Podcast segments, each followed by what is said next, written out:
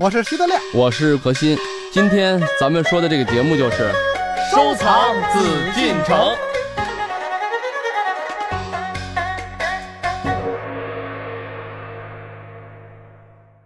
欢迎朋友们继续来关注我们的《艺海藏家》，我是主持人永峰。那今天呢，我们又要和大家一起来收藏紫禁城。坐在我对面的依然是我们的老朋友何时人也组合，何老师好。大家好，还有我们的老朋友德亮，德亮好。大家好。哎，那么我们今天要说一说故宫里面一个非常神秘的地方。嗯德亮，你现在有没有这样的一个畅想？嗯，不想工作了，然后享受生活的这一个阶段，你想怎么来享受这段时光呢？享受生活呀。嗯首先得有一个免费的大房子，嗯能让我住到死，也不会把我轰走，也不会收我的税的。嗯，完了呢，还要有免费的吃的啊，这个另外还得有保姆。嗯 哎呦，嗯哎，你看我也是有这样的想法哈。如果要是退休了呢，能有一处面朝大海、春暖花开的房子，嗯那多美呀、那多潮啊！哎呦，可是那美景啊，你想一想，多享受啊，是吧？对这个理想和现实的距离嘛。嗯 哎，我们今天呢说到的这个神秘的地方呢，就是乾隆皇帝的退休住所。哎，这是一个秘密的地方哦，嗯，叫倦勤斋。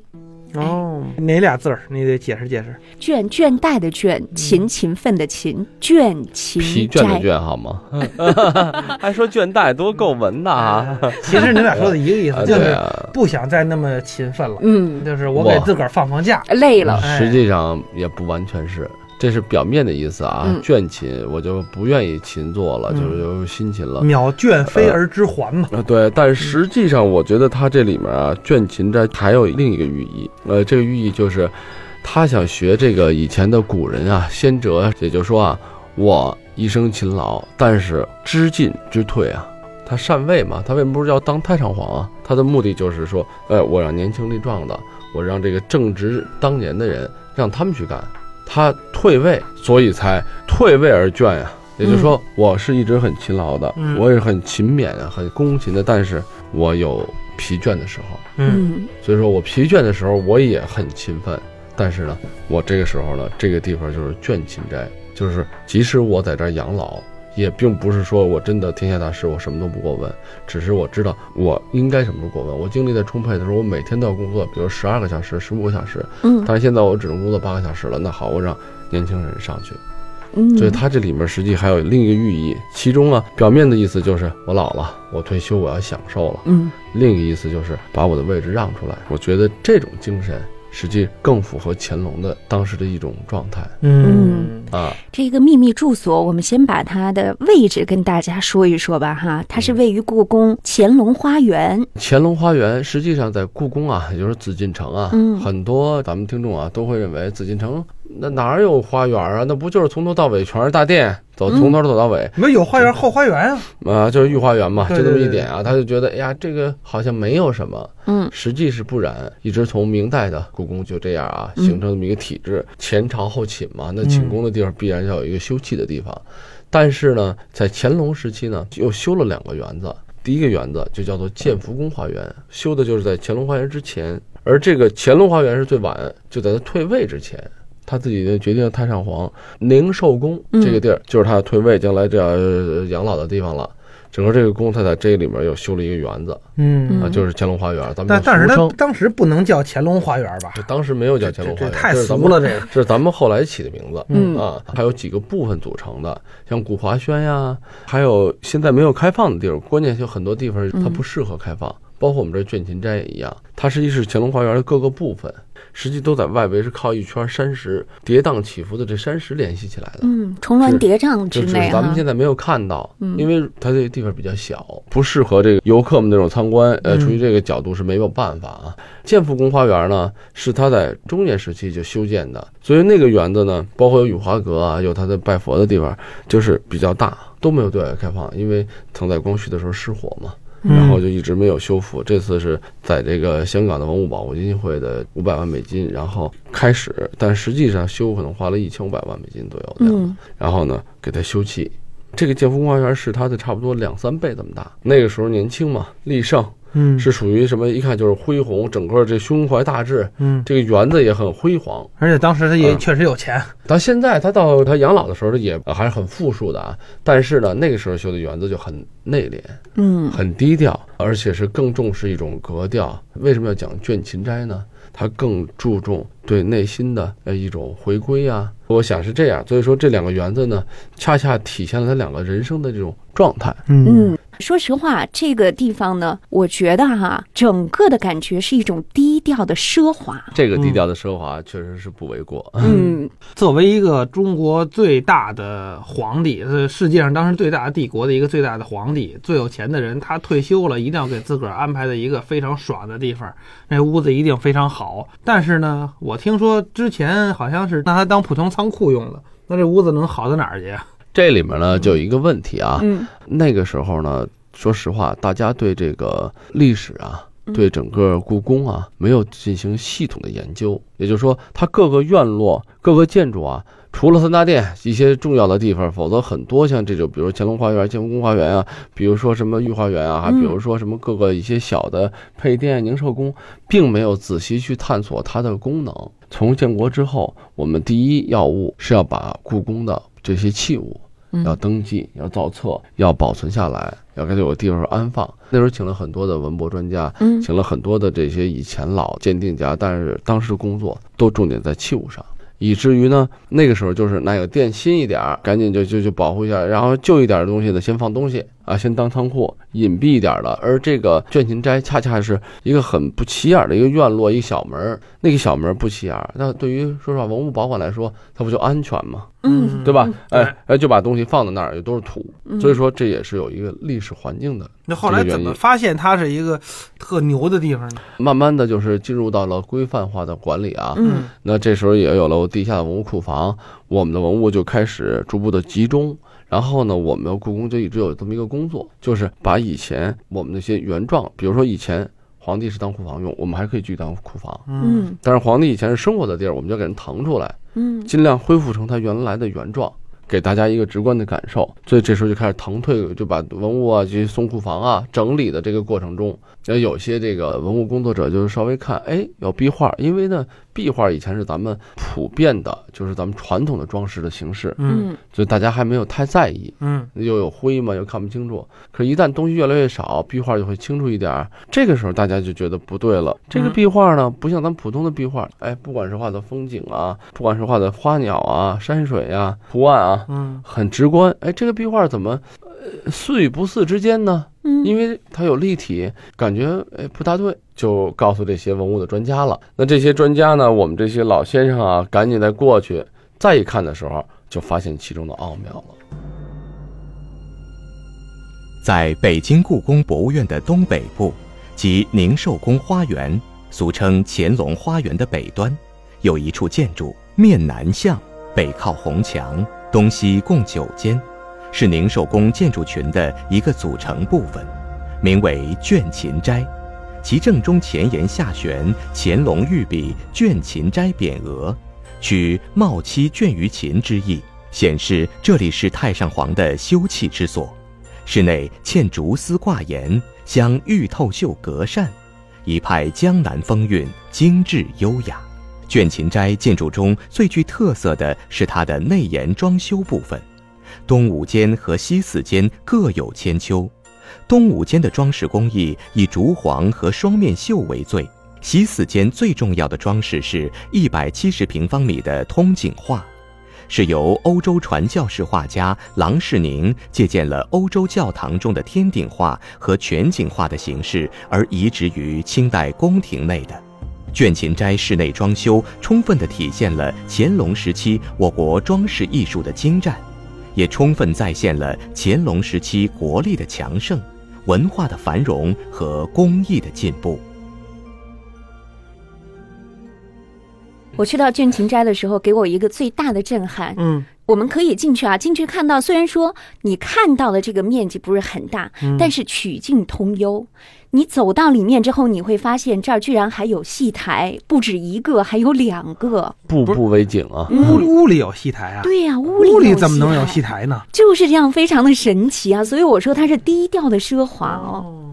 嗯它屋里为什么有戏台呢？何老师，它是怎么个建筑形式？这个戏台就你别想成那个畅音阁啊，别想成圆明园呀、颐和园的这种大戏台啊。啊，对，说戏台嘛，呃，嗯也确实叫戏台，实际就是一个小舞台。嗯在什么位置呢？就是他走到他最里面一个一个间那个小客厅似的一个地方啊，嗯，哎，四面环廊，然后还有二楼，但中间是一个天井一样的东西，就空的。嗯。然后呢，在这个空的地儿呢，就宝座了，嗯，然后就一个小舞台，方形的小舞台，哦，正中是一个方形的小舞台，之后呢，就是拿竹子搭的那些景色啊，，对，你知道这不是竹子啊，德亮，嗯，都都是木头，都是雕木头。木雕彩绘，哦，就是木头做的假竹子。对，因为咱们北方啊，如果要用竹子的话，那是不行的。对对对，容易嗯那个，尤其是一些粗啊或长的一些东西容易变形啊，哦所以哎，这就是它的文人雅致的地方。嗯哎，我竹子我取它这种一节一节节节高的这种寓意啊，嗯同时呢，哎，我呢是用木头还牢固。嗯然后当时呢，天井啊，就咱们说看它的这个天花的时候啊，嗯，它是全画的藤萝嗯，哎紫藤。紫藤。紫藤这个紫藤呢非常立体，然后你站在这个就戏台看戏的这个位置，正好这个透视关系，就每串紫藤你看到的效果，嗯它都是往下垂的，嗯哦，就是符合你的透视啊。这种为什么叫做通景画呢？也是壁画的一种，嗯但这种壁画就是严谨的符合西方的透视学的原理。嗯，只有在这个皇帝最最核心的位置，符合它的焦点透视。哦。你只要看，它都是藤就垂下来了，嗯。而且这个有很多的寓意啊。你看，有花儿，有藤啊，嗯。很自然的东西啊，不像其他的这些殿宇啊，它就会给你弄一些什么所谓这个龙啊、凤啊的藻井啊，嗯对吧？对。装饰啊，很华贵嘛。对，嗯啊，或者是那种什么牡丹呀、什么等等的纹饰啊，嗯。它就要弄一个很自然的民间的藤嗯，就比较自然的，嗯在这个底下搭了一个戏台，哦啊，搭的这个就是一个舞台，小舞台。而且我知道了，他这个小舞台啊，肯定不是唱戏的，嗯，因为唱戏唱不下，他一定是听八角鼓的。不，他唱曲儿，嗯就是什么这个里面肯定唱不了大戏，对，那肯定是但是文戏吧？啊，对不？文戏唱不了，就肯定是八角鼓，不光就是是文戏，我哎觉得就是对小曲儿啊、小折子呀，或者是比如说两三个人的嗯这种一个小段落，就是借人休憩啊，嗯它很轻松。看大戏的话那，它就有大戏楼啊、嗯，大戏台，对吧不？是交响乐啊。嗯对啊 对，嗯乾隆时期的插曲儿，我们现在还流传下来很多首，哎，那你给大概我唱能着呀？能确定是乾隆时期的，大概也得有一百首左右。嗯嗯，这个这个，好，开始。嗯，乾隆时期的插曲儿跟跟现在的差不太多。每天晚上我那个徐道来画北京，每天晚上唱一首啊。那在我们节目里也可以嗯唱一下。但是，呢，我那个就是不能保证是乾隆时期的了，很多都是清末民国的，你知道吗？啊，哎，所以这个我随便唱一句啊，嗯你像皇上听的那都是很文雅的，比方说啊，秋月照婵娟，银钩卷花帘。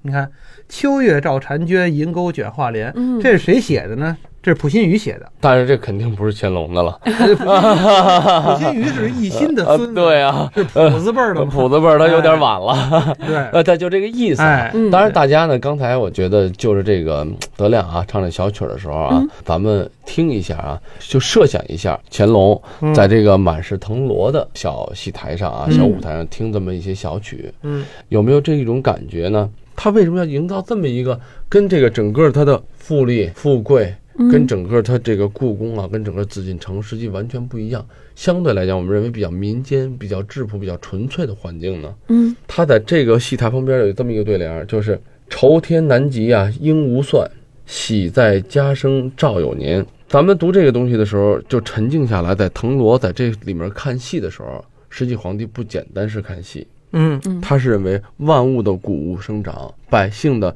衣食丰足，才有了我现在的享受安乐。嗯也就是说，一颗感恩的心。